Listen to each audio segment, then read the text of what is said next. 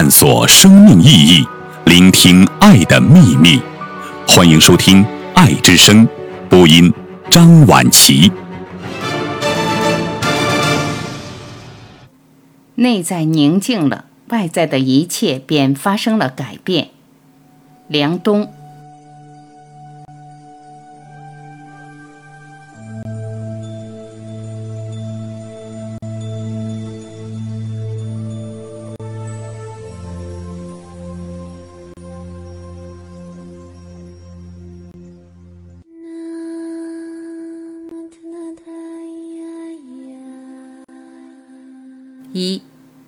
郁闷是因为能力和欲望不匹配。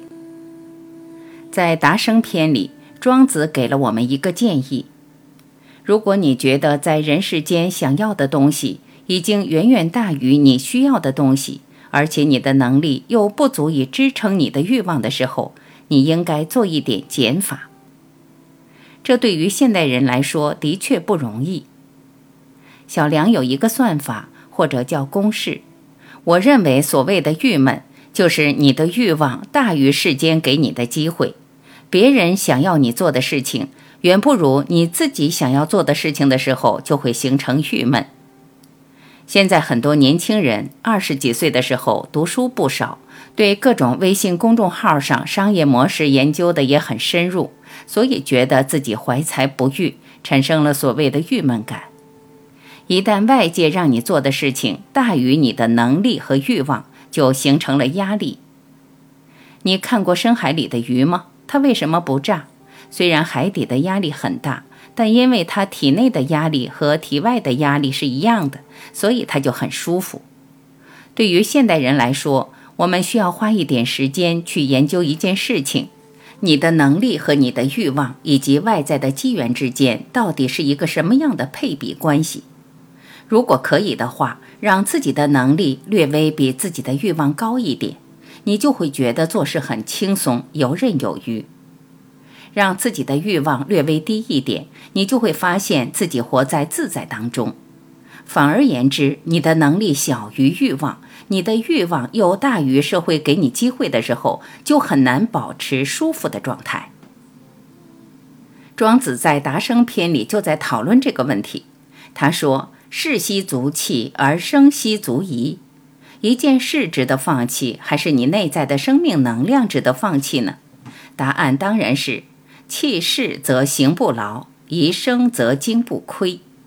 把大部分能够不做的事情放弃掉，你的身体就不会处于劳顿当中；把生活的琐事放置一边，内在的精力则不会亏损。二，放下很多事，精力反而更旺盛。我们每个人都觉得自己每天好忙，忙是因为我们的心死了。我们的心就像螨虫一样被遗弃在生活的床垫上。是不是真的有这么多事情需要我们忙呢？有一天，我和吴伯凡就讨论过这个事儿。我发现自己每天居然要花一个半到两个小时刷微信，浏览一个叫“看一看”的功能。那个东西会让人上瘾，因为它会搜集你喜欢的东西。不知不觉，两个小时就过去了。其实，两个小时都可以看完一本书。如果你精读一本书，每天读两个小时，连续读一周的话，基本上也可以把《围城》看完了。实在不行，看《神雕侠侣》《倚天屠龙记》，还可以学点中国传统文化。《天龙八部》还可以帮助你了解《绝阴经》《太阳经》《少阴少阳》等各条经络的关系。很多人的中国传统文化和中医知识都是在看金庸著作的时候学会的，而我们在做什么？我们在刷微信，重复看着自己感兴趣的话题。自从我点过一次汽车的新闻之后，他天天给我推送各种 SUV 信息。我现在基本对国产的各种 SUV 了如指掌，才知道原来中国已经出现了那么多性价比还不错的 SUV。然后一看又觉得没劲了，因为看得多了就会产生一种厌倦感，但是第二天又会继续看，这种厌倦之后的继续很是让人烦恼。那是一种扔又扔不掉，拿又拿不起，心里不渴望，行为上放不下的糟糕的矛盾状态。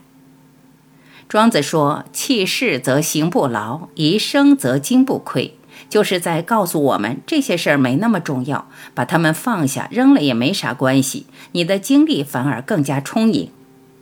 然后他说：“夫行权精富与天为一。”当慢慢把这些东西都扔下之后，自己身体内的利比多、荷尔蒙生长素就会增加。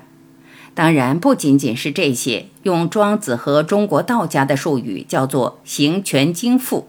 慢慢的，内在脏器会自我修复，然后你的能量就会充盈起来，甚至会觉得自己有了一种爱的能力。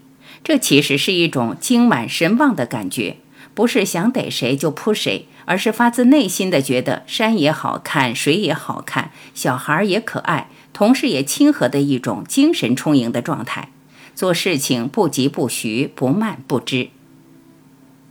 三，你放松了，世界就放松了。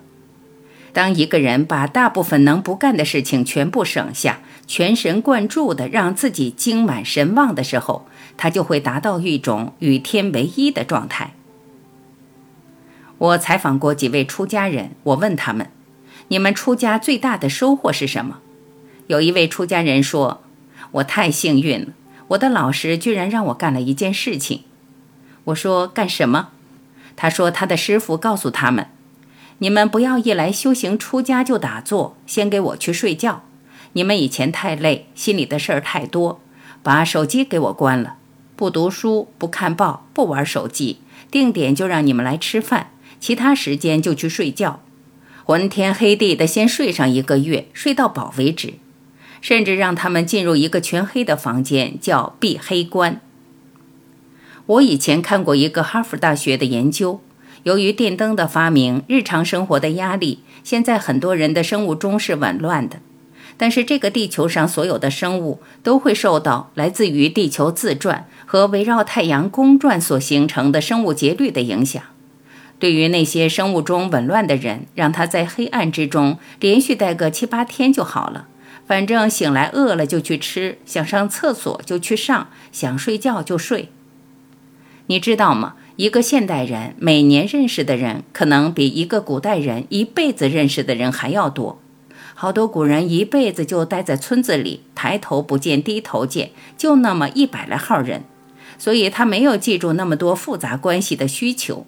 要做的事儿也不复杂，每天都是很有规律的做事情，所以很多中国人，尤其童年在小城市里生活过的人，就像我八线城市攀枝花来的，被一下子扔到万丈红尘当中，事儿一多之后就烦，脾气一暴躁就容易引发亲密关系紧张，就容易绝望，从暴躁到沮丧到绝望到努力打鸡血。到努力养生，到恶性循环，周而复始。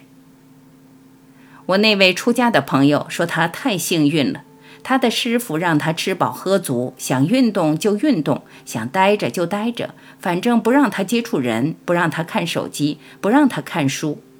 他说，一个月之后，那个清明啊，闻见肉都不想吃，因为很多猪、鸡吃了太多有添加剂的饲料以后，有点塑料的味道，他就不爱吃了。他就喜欢吃在山里跑的鸡下的鸡蛋。他刚刚出家的时候，居然还可以被允许吃点鸡蛋，吃山里种出来的蔬菜。他说：“你会觉得每一顿饭都很好吃，菜是甜的，西红柿咬在嘴里有一种浓浓的番茄味。晚上早早就困了，白天早早就醒了，想睡觉坐着就能睡着，起来干点什么吧也不累。”就是这样，不到一个月的时间，仅仅是因为不看书、不读新闻，所以没有对人民币贬值的焦虑，没有对台湾至今还没有被收回来而感到愤怒和焦虑，因为你根本不知道这些消息。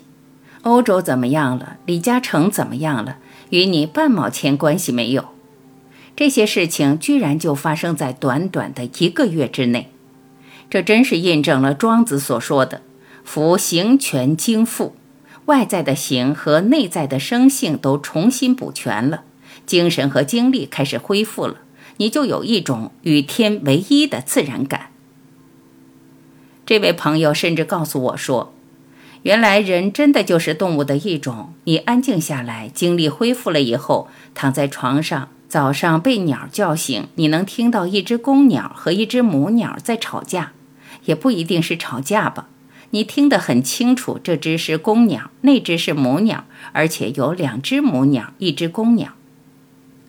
我说：“这是你心里内在的投射吧？”他说：“在鸟的世界里，公鸟和母鸟之间的关系好像简单的多。他甚至能听见阳光照在叶子上面，花朵慢慢绽放的声音。”我说：“你有没有那么夸张啊？”他说：“我想象的，但是夜晚在月下，你真的可以听见花开的声音。”我说：“我相信。”某年中秋，朗朗明月，我约徐文兵、徐爷吃茶。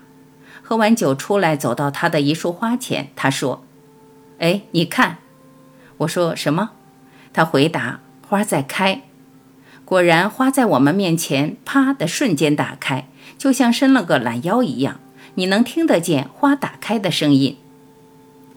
秋天来的时候，听着叶子落在其他叶子上面“呼呼呼”的声音，你会随着天地之间气息的升腾和降落，感受到万事万物生命的成住坏空。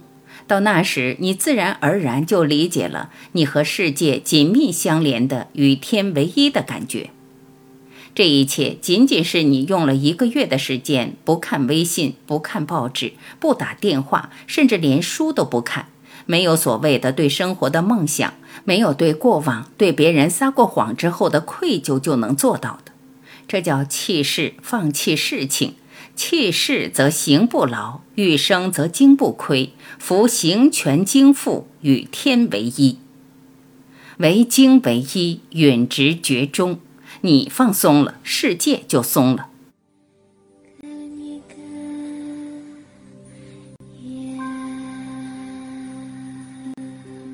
感谢聆听，我是晚琪，再会。